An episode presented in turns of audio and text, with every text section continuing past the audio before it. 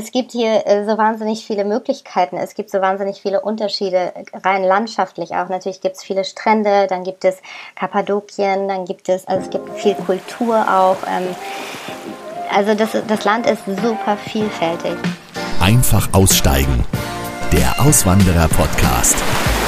Willkommen zurück. Super, dass du heute dabei bist. Wir reisen mit den Ohren heute in die einzige Metropole der Welt, die auf zwei Kontinenten liegt. Diese Stadt ist außergewöhnlich und vor allem bekannt für die kulturelle Vielfalt und die Jahrtausende alte Geschichte. Wohin es genau geht, das hörst du gleich.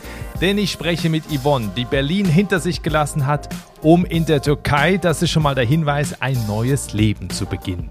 Yvonne wird dir gleich erzählen, was ihr Schlüssel zur erfolgreichen Auswanderung war. Und genau diesen Schlüssel und vier weitere sehr wichtige Faktoren zu einer erfolgreichen Auswanderung findest du in meinem kostenlosen Auswanderer-Report. Darin verrate ich dir auch, wie du zuerst im Kopf auswanderst, deine Ziele also visualisierst und dir damit dein Traumleben im Ausland erschaffst. Ehrlich gesagt, ich habe diese Methode, als ich das erste Mal davon hörte, ungefähr vor 20 Jahren, für totalen Humbug gehalten. Das Irre war aber, dass es tatsächlich funktioniert hat und zwar genau in dem Moment, wo ich es nicht erwartet hatte. Also ich empfehle dir, probier es einfach aus. Es kostet nichts, nur ein bisschen Durchhaltevermögen. Meinen Auswandererreport findest du auf der Webseite der Auswandererpodcast.com oder als Link auch in der Folgenbeschreibung hier in deiner Podcast-App kannst du da direkt einmal nachschauen. Mein Podcast. Und das ist heute Yvonne Rosenbaum-Afra. Wir beide kennen uns schon lange und zwar aus ihrer Berliner Zeit. Denn Yvonne ist 2009 von Berlin nach Istanbul ausgewandert. Diese Stadt ist wirklich einzigartig, denn sie liegt auf zwei Kontinenten, also auf beiden Seiten des Bosporus. Zum einen in Europa und zum anderen in Asien. In Istanbul leben die meisten Menschen der Türkei, weit über 15 Millionen. Die Stadt ist das türkische Zentrum für Kultur, Handel, Finanzen und vor allen Dingen auch die Medien. Sehr spannend und darum geht es auch gleich. In ihrem alten Leben in Deutschland war Yvonne zuletzt Marketingleiterin. In der Türkei hat sie sich dann als Modeunternehmerin selbstständig gemacht. Inzwischen ist sie Mutter geworden und setzt sich für den Klimaschutz ein. Über ihren Neustart in Istanbul, nicht nur eben in einem fremden Land, sondern auch in die Selbstständigkeit, darüber werden wir auch gleich sprechen. Aber erstmal, hallo Yvonne, ich freue mich sehr, dass du da bist. Willkommen im Podcast. Hallo Nikolas, vielen Dank. Yvonne, wenn du bei dir in Istanbul aus dem Fenster schaust, was siehst du da? Hm, jetzt gerade sehe ich ähm, Sonnenschein äh, und Wolken. okay. Kannst du so ein bisschen beschreiben, wo ihr da wohnt in Istanbul, dass, äh, dass man da so einen Eindruck bekommt? Weil die Stadt ist ja riesengroß. Genau, ja, die Stadt ist riesengroß und eigentlich ähm, spielt sich alles äh, oder die, die Lagen kann man am besten beschreiben, wenn man sich an dem Bosporus orientiert. Also wir leben auf der europäischen Seite ähm, nah am Bosporus und äh, in der Nähe der ersten Bosporusbrücke. Bevor du ausgewandert bist, hast du, und daher kennen wir uns, auch in Berlin gelebt. Wir sind also schon seit ein paar Jahren befreundet. Jetzt lebst du heute in Istanbul.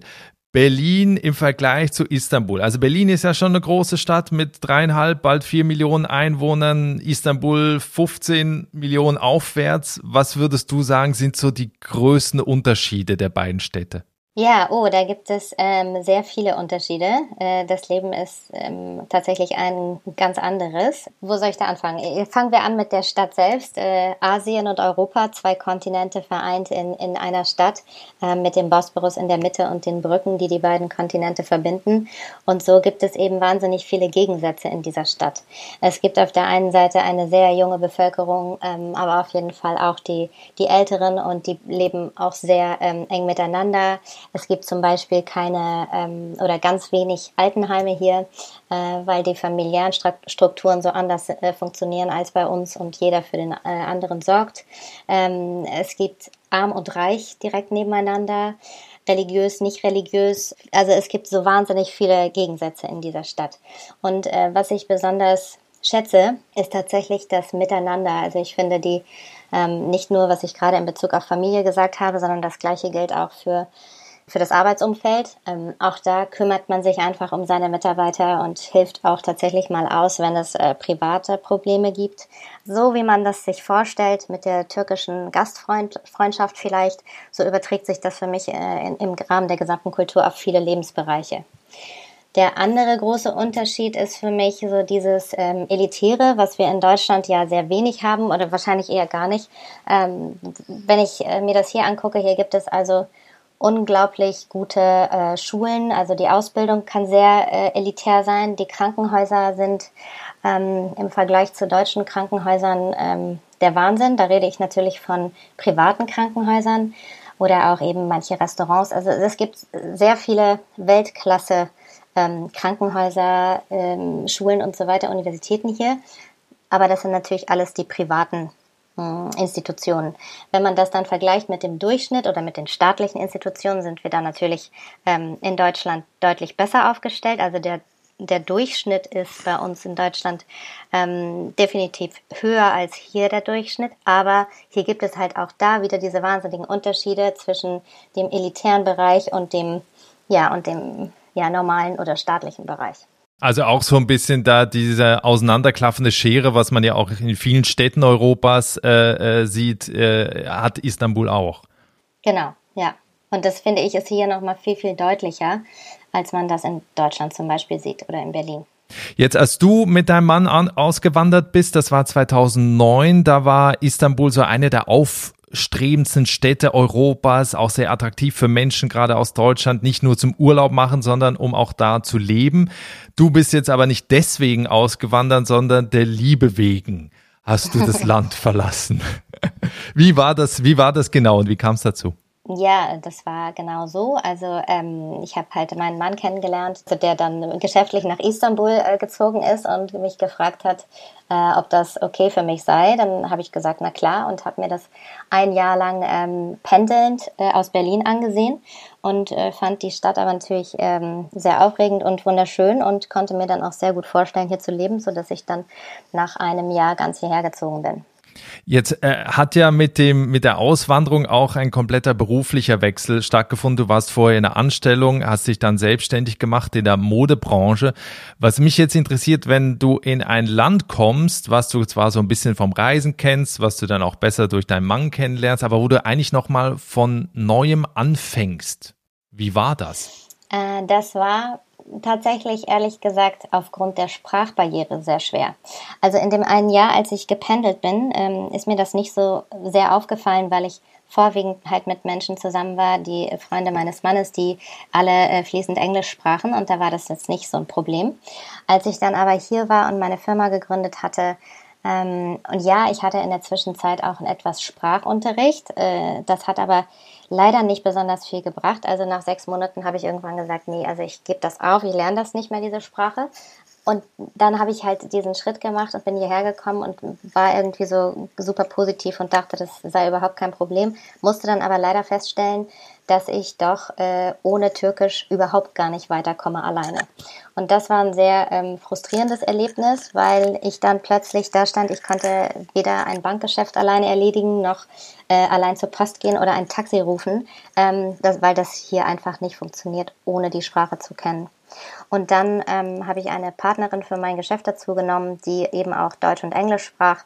Äh, und durch das Arbeiten, durch die Firma ähm, habe ich dann die Sprache gelernt und mittlerweile spreche ich sie auch fließend und schreibe sie auch fließend und kann meine Geschäfte eben auch auf Türkisch erledigen.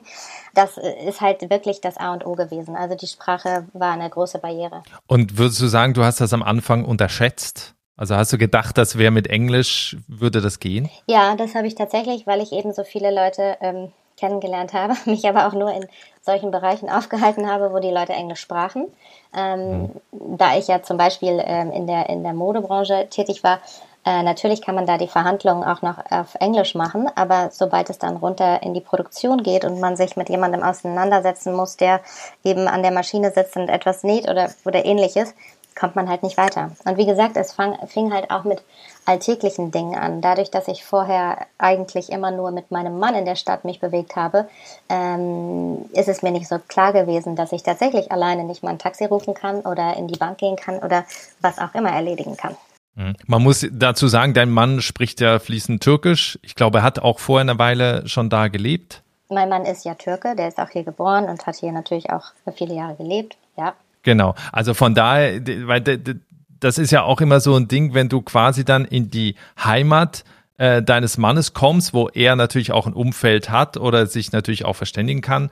Ähm, welche, welche Schwierigkeiten hast du, hast du da noch gesehen, wenn, wenn du da quasi, weißt du, in so, in so ein Umfeld kommst, wo, wo er schon alles hat, aber du quasi wieder von neuem anfängst? Also alles andere fand ich nicht so schwer. Ähm, die Sprache war wirklich für mich das, äh, das A und O, um wieder selbstständig sein zu können, also oder unabhängig, sagen wir mal lieber.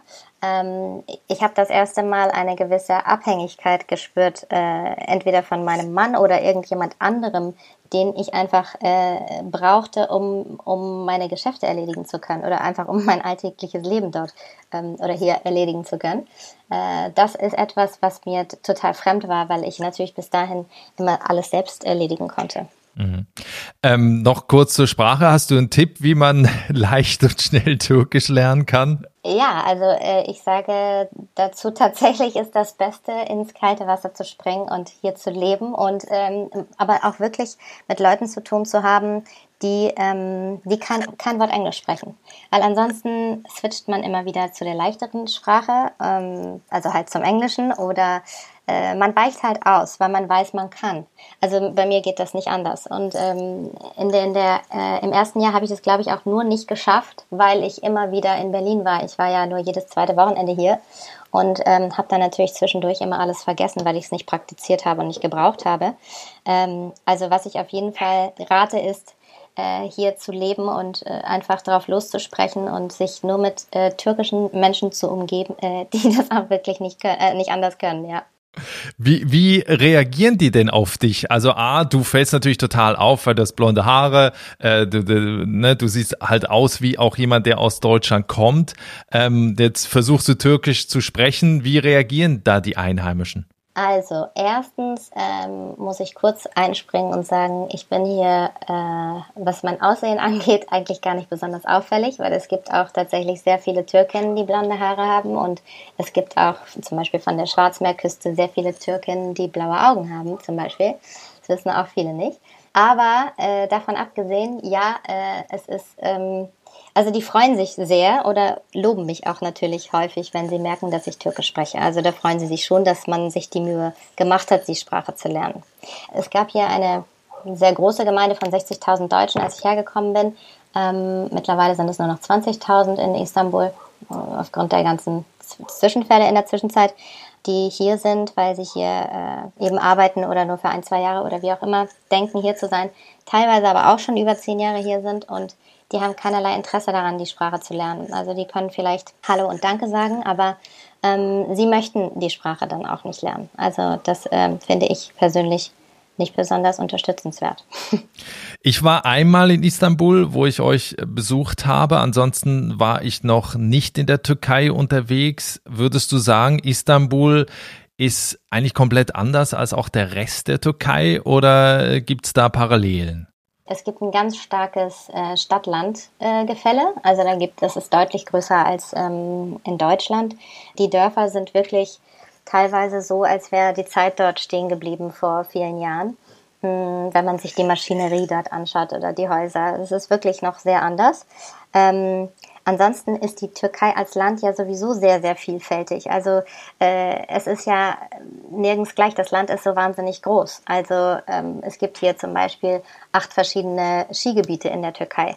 Äh, das eine, da kann man sich in Istanbul ähm, ins Auto setzen und ist in zwei Stunden auf der Piste. Das nächste, da steigt man eben zwei Stunden ins Flugzeug und äh, fliegt dort in ein Skigebiet. In der Zeit kann man übrigens auch nach Österreich fliegen. Ähm, also es gibt hier äh, so wahnsinnig viele Möglichkeiten. Es gibt so wahnsinnig viele Unterschiede, rein landschaftlich auch. Natürlich gibt es viele Strände, dann gibt es Kappadokien, dann gibt es, also es gibt viel Kultur auch. Ähm, also das, das Land ist super vielfältig und ähm, ich finde auch die Stadt ist sehr vielfältig. Also zum Beispiel ist es ja auch in Berlin so, äh, das finde ich, da kann man schon Parallelen zählen, äh, dass alle Stadtteile ihren eigenen Charakter haben und das ist hier definitiv auch so. Mhm. Jetzt hatte ich eingangs erwähnt, als du ausgewandert bist, war Istanbul eine der aufstrebendsten Städte in Europa. Alle wollten dahin. Seit den Gezi-Park-Protesten hat sich das Bild dann so etwas gedreht. Die Türkei hat seitdem auch eine andere Wahrnehmung im Rest Europas. Und jetzt ist es ja immer so, die eine Seite ist die Seite von außen und die andere Seite ist die Seite von innen. Und wir hier in Deutschland kriegen dann natürlich die Sicht der Medien hier zu sehen. Wie siehst du das? Also wie nimmst du das wahr, wie sich das Bild von außen auf die Türkei verändert hat? Und was sagen Menschen, die in der Türkei leben? Ja, äh, das ist ein ganz wichtiger Punkt. Es äh, ist definitiv, hat sich das sehr geändert innerhalb der letzten zehn Jahre. Wie du es gesagt hast, vor zehn Jahren, also alleine ähm, privat kann man das sehen, äh, wollten alle Freunde kommen. Also ich glaube, unser Gästehaus war jedes Wochenende ausgebucht und äh, alle Investoren wollten kommen und hier investieren. Also es war wirklich Booming City. Dann sagst du richtig, ich meine, in diesem Land hat man mit vielem zu kämpfen. Zum einen ist es Erdbebengebiet, zum anderen hatten wir dann plötzlich Gezi-Park-Proteste, äh, dann hatten wir einen Putschversuch. Ähm, ich weiß nicht, also hier erlebt man viele Dinge, wo man sich äh, denkt, okay, das würde man in Deutschland wahrscheinlich alles nicht erleben. Ähm, und man würde sich auch nicht in einem Risikogebiet äh, befinden. Aber ja, und daraufhin hat sich halt alles geändert. Äh, die Menschen wollen nicht mehr hierher kommen, sie haben Angst äh, vor, vor den verschiedensten Dingen ja, äh, das Bild hat sich stark geändert. Und da, da muss ich leider sagen, dass das Bild, was in den deutschen Medien verbreitet wird, nicht dem entspricht, was man hier sieht. Ähm, also ich habe teilweise in den deutschen Medien gelesen, dass man als Ausländer hier in den Straßen verfolgt wird und gejagt wird und ich weiß nicht was. Also ähm, oh die Berichterstattung war einfach wirklich sehr, und da rede ich jetzt nicht von irgendwelcher äh, Schundpresse, äh, sondern von Medien, wo ich denke, dass ich die ernst nehmen könnte, aber seitdem tue ich das eben auch nicht mehr. Also die Berichterstattung ist sehr schwarz-weiß und ich weiß, dass eben die Türkei äh, gerade politisch nicht so besonders geschätzt wird aus Deutschland. Deswegen äh, ist sie leider nicht besonders objektiv derzeit.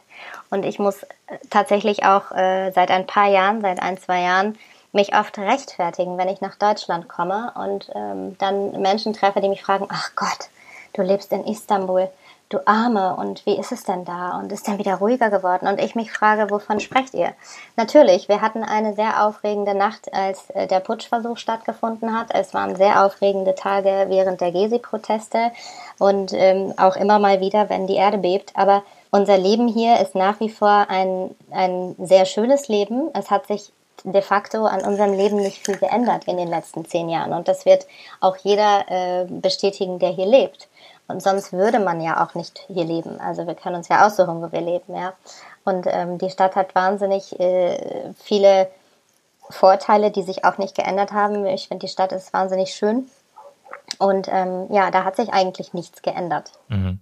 Ist das auch dann, was du auch siehst, so von den Einheimischen, auch so dieses Unverständnis, wie Europa auf die, auf die Türkei schaut? Oder was sagen auch Einheimische zu dem Thema? Ja, also sie finden es natürlich schade. Ähm, auf der anderen Seite wissen sie auch, dass Europa zum einen das Bild ähm, von Türken hat, das sehr von Gastarbeitern geprägt ist, vor allen Dingen in Deutschland. Ähm, was aber auch eine, ein ja, ein Teil der Bevölkerung ist, die eben auch nicht die türkische Bevölkerung rep repräsentiert und leider aber dieses Bild ähm, so vermittelt wird. Und zum anderen verstehen sie es natürlich auch, dass äh, gewisse Dinge, die politisch hier passieren, ähm, von Europa nicht toleriert werden können. Das, äh, dafür gibt es natürlich auch viel Verständnis. Ähm, ja, aber allgemein ist es natürlich so, dass sie äh, das sehr schade finden. Und da muss man auch sagen, wenn sie dann aber ähm, Menschen kennenlernen, mit denen sie hier äh, Geschäfte machen und die aus Europa kommen. Und das ist auch ja natürlich bei mir so, wenn dann Freunde kommen und sagen, oh wow, das ist ja doch gar nicht so, wie ich dachte, ist ja doch alles, alles super. Dann, ähm, also ich sag mal, wenn, wenn der Be Beweis dann geliefert ist persönlich, ähm, dann ist das auch wieder wettgemacht, ja. Ja, das ist, glaube ich, wie überall, wenn man sich selber ein Bild gemacht hat, kann man das dann viel besser beurteilen, als wenn man da nur von, von außen drauf schaut. Ähm, was ich bei dir vorhin auch eingangs noch gesagt hatte, das ist ja auch dieser spannende Wechsel von der Anstellung in Deutschland zur Selbstständigkeit in der Türkei. Wie würdest du das sehen für, für Leute? Du hast jetzt in der Modebranche dich selbstständig äh, gemacht, du hast äh, ähm, eine Kinderkollektion designt und die dann auch erfolgreich verkauft. Ähm, was würdest du sagen, ist so der Unterschied auch Selbstständigkeit in der Türkei jetzt im Vergleich auch zu Deutschland? Ist es da populärer? Weil hier ist es ja eher, äh, hier ist man hauptsächlich angestellt. Ich sag mal so, populärer weiß ich nicht, kann ich nicht beantworten, kenne ich keine Zahlen dazu. Das wäre falsch, da jetzt meinen Eindruck ähm, mitzuteilen. Es ist auf jeden Fall, ich glaube, etwas anders, weil äh, hier, wie gesagt, was ich eben schon mal erwähnt hatte, es geht sehr viel um Serviceorientierung, den Kunden zufrieden machen, ähm, um Respekt. Es gibt hier viel stärkere Hierarchien als in Deutschland. Das heißt, ähm, hier, als ich mich selbstständig gemacht habe, wenn ich in die Produktionsstätte gekommen bin, dann, äh, also ein geht nicht, gibt's nicht. Ähm, man versucht immer dem Kunden, in diesem Fall halt mir zu helfen. Und ähm, wenn ich äh, in einer Produktionsstätte für, keine Ahnung, Hosen war und wollte eine Bluse, dann wurde auch das, äh, um es mal übertrieben zu sagen, irgendwie möglich gemacht. Äh, ja, und ich glaube, so eine Serviceorientierung, oder zumindest kenne ich sie, nicht aus einem anderen Land. Mhm. Jetzt kommen wir noch zu einem spannenden Punkt, weil du hast äh, auch einen beruflichen Wechsel durchgemacht. Du bist heute jetzt nicht mehr in der Modebranche, sondern äh, du bist heute für einen Verein unterwegs, der sich für den Klimaschutz einsetzt. Wie kam es dazu und was machst du da genau? Ja, ganz genau. Ähm, das ist folgendermaßen. Also schon seit ich hier lebe, ähm, stehen mir die Haare zu Berge, wenn ich sehe, äh, wie wenig hier für Klimaschutz getan wird. Äh, das hat mich schon immer gestört und ich habe immer versucht, irgendwas zu finden, wie wir das ändern können. Und ähm, letztes Jahr, Anfang letzten Jahres, habe ich dann von der ähm, Organisation Leaders for Climate Action erfahren, die ähm, 2019 im Mai in Berlin gegründet wurde von einigen digitalen Unternehmern ähm, weil sie halt sagen, die, keine Industrie kann den Wandel von A zu B so gut und so schnell umsetzen ähm, wie die digitale Industrie. Und deswegen sehen sie sich in der Verantwortung, eben diesen Turnaround beim Klimaschutz voranzutreiben und haben deswegen diesen Verein gegründet.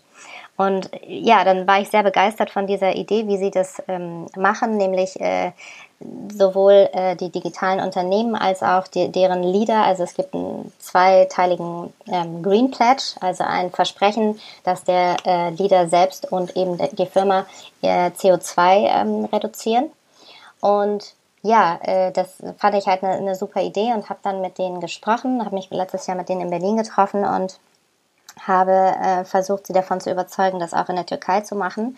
Und äh, ja, und dann hat sich nach einigen Gesprächen das so ergeben, dass ich das in der Türkei mache. Und so bin ich dann, so bin ich dann ähm, ja zur Gründerin von Leaders for Climate Action in der Türkei geworden. Und ja, mittlerweile haben wir weltweit 1200 Mitglieder und in der Türkei habe ich es im September begonnen und wir haben jetzt hier auch schon über 100 Mitglieder, also Mitgliedsfirmen. Und darüber sind wir ganz glücklich und hoffen, dass wir weiter wachsen. Mhm. Ja, wer sich darüber mal informieren möchte und das mal äh, sich anschauen will, wie gesagt, das ist auch in, in Deutschland natürlich ein großes Thema, weil der Verein auch in Deutschland ist Leaders for Climate Action. Ich äh, verlinke das auch in den Show Notes und in der Folgenbeschreibung.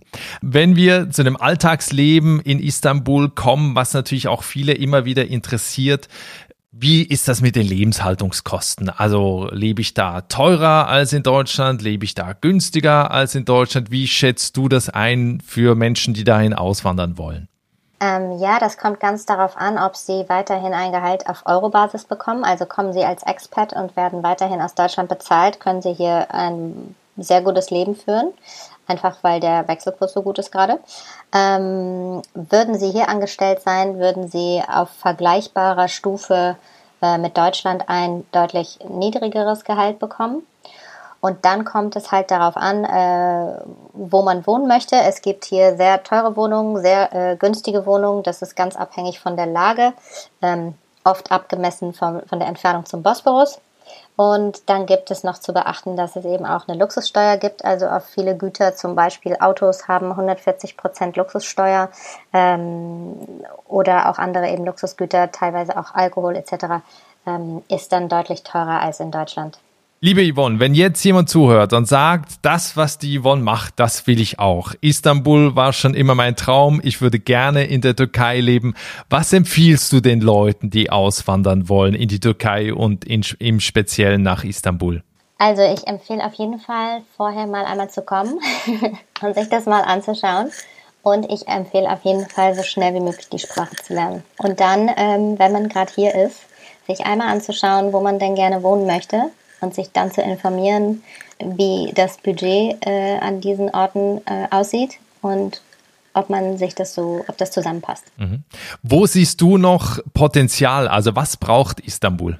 Ja, also ich weiß nicht, äh, was es braucht, aber ich kann dir sagen, was hier besonders booming ist gerade. Äh, was viele nicht wissen, ist, dass äh, türkische Serien direkt nach amerikanischen Serien weltweit die erfolgreichsten Serien sind. Und hier gibt es Wahnsinns Serienproduktionen. Also eine Serie hier umfasst auch immer unglaublich viele Folgen, also meistens so zwischen 150 und 300. Und eine Folge ist immer Spielfilmlänge anderthalb Stunden lang. Also das ist ein riesiger Produktionsapparat und ähm, also vielleicht kann man da als Schauspieler hier gut was machen, weiß ich nicht genau. Äh, außerdem ist die Türkei ganz vorn dabei bei äh, unbemannten Drohnen. Da sind sie auch ziemlich äh, führend weltweit. Und jetzt bauen sie ja auch ein eigenes Elektroauto, den TOC, äh, im globalen Verbund mit verschiedenen Ländern, aber der wird hier gebaut. Also das sind so die drei Booming-Bereiche, wenn man dort irgendwie Arbeit ähm, sucht, glaube ich, hat man da ganz gute Karten hier. Also falls jetzt jemand zuhört, der äh, Drohnenpilot ist, wäre wär, wär das, wär das ein Tipp. Was du über die Fernsehbranche gesagt hast, äh, das kann ich nur bestätigen, ist ja auch das klassische Nachmittagsprogramm. Also wenn man hier zum Beispiel Shopping Queen guckt, dann dauert das ja 45 Minuten ohne Werbung und in der Türkei ist das Programm, glaube ich, zwei Stunden lang am Nachmittag. Also eine Folge, das ist schon Wahnsinn. Ja. Ähm, Yvonne, wenn wir ein bisschen in die Zukunft noch schauen, das ist auch meine, meine letzte Frage jetzt. Wir sprechen uns in zwei Jahren nochmal. Wie sieht dann dein Leben, wie sieht dann euer Leben aus? Äh, das ist ganz schwer zu beantworten. Ich, ähm, also es gibt auch keine konkreten Ziele äh, örtlich oder überhaupt in irgendwelcher Hinsicht, ähm, die wir jetzt anstreben, auf die wir jetzt hinarbeiten. Ähm, außer, dass man sagen kann, man weiß in diesem Land nie, was so passiert. Ähm, also lassen wir uns überraschen. Und genauso ist es auch privat. Äh, wir wissen nicht, wie es ähm, oder wohin es uns ähm, treibt. Ob wir, wir sind hier sehr glücklich und planen auch erstmal hier weiterhin zu leben. Aber je nachdem, wie sich alles entwickelt, kann das auch äh, von heute auf morgen sich mal alles ganz schnell ändern. Und ja, was ich mir wünsche, ist, dass wir mit Leaders for Climate Action, äh, auch wenn es sich abgedroschen anhört, aber tatsächlich es schaffen, die Welt äh, zu einem bisschen besseren Ort zu machen, um eben einen Planeten zu hinterlassen für unsere Kinder und Nachfahren, der äh, auch noch bewohnbar ist, beziehungsweise zumindest dann auch die Teile wie Deutschland und die Türkei. Liebe Yvonne, ich bedanke mich sehr für dieses interessante und inspirierende Gespräch. Ich wünsche euch weiterhin alles Gute. Wir bleiben ja sowieso in Kontakt, aber hier für den Podcast war es das jetzt erstmal. Ähm, ja, vielen Dank, dass du dabei warst. Und wie gesagt, den Link zu Leaders for Climate Action äh, finden alle auch in den Show Notes und in der Folgenbeschreibung. Alles Gute. Super, vielen Dank, Nikolas. Bis bald und alles Gute auch für dich. Das war das Gespräch mit Yvonne, die 2009 von Berlin nach Istanbul ausgewandert ist und heute noch da lebt. Wenn du sehen willst, wie großartig, vielfältig und toll Istanbul ist, dann abonniere den Instagram-Kanal von Einfach Aussteigen. Da findest du die Fotos für diese Folge hier, die du gerade gehört hast. Such bei Instagram nach Einfach Aussteigen und dann abonniere den Kanal. Den Link gibt es auch in der Folgenbeschreibung und in den Show Notes hier in deiner Podcast-App. Und wenn du jetzt noch weiter hören willst, dann schau unbedingt unbedingt auch im Archiv von Einfach Aussteigen nach. Da empfehle ich dir heute die Folge mit Sophia Boot, Folge 27. Sie ist ins Naturparadies nach Island ausgewandert. Wenn du diese Folge noch nicht kennst, dann hör unbedingt rein. Wir hören uns also entweder gleich oder dann am nächsten Mittwoch mit einer neuen Episode. Bis dahin, ciao.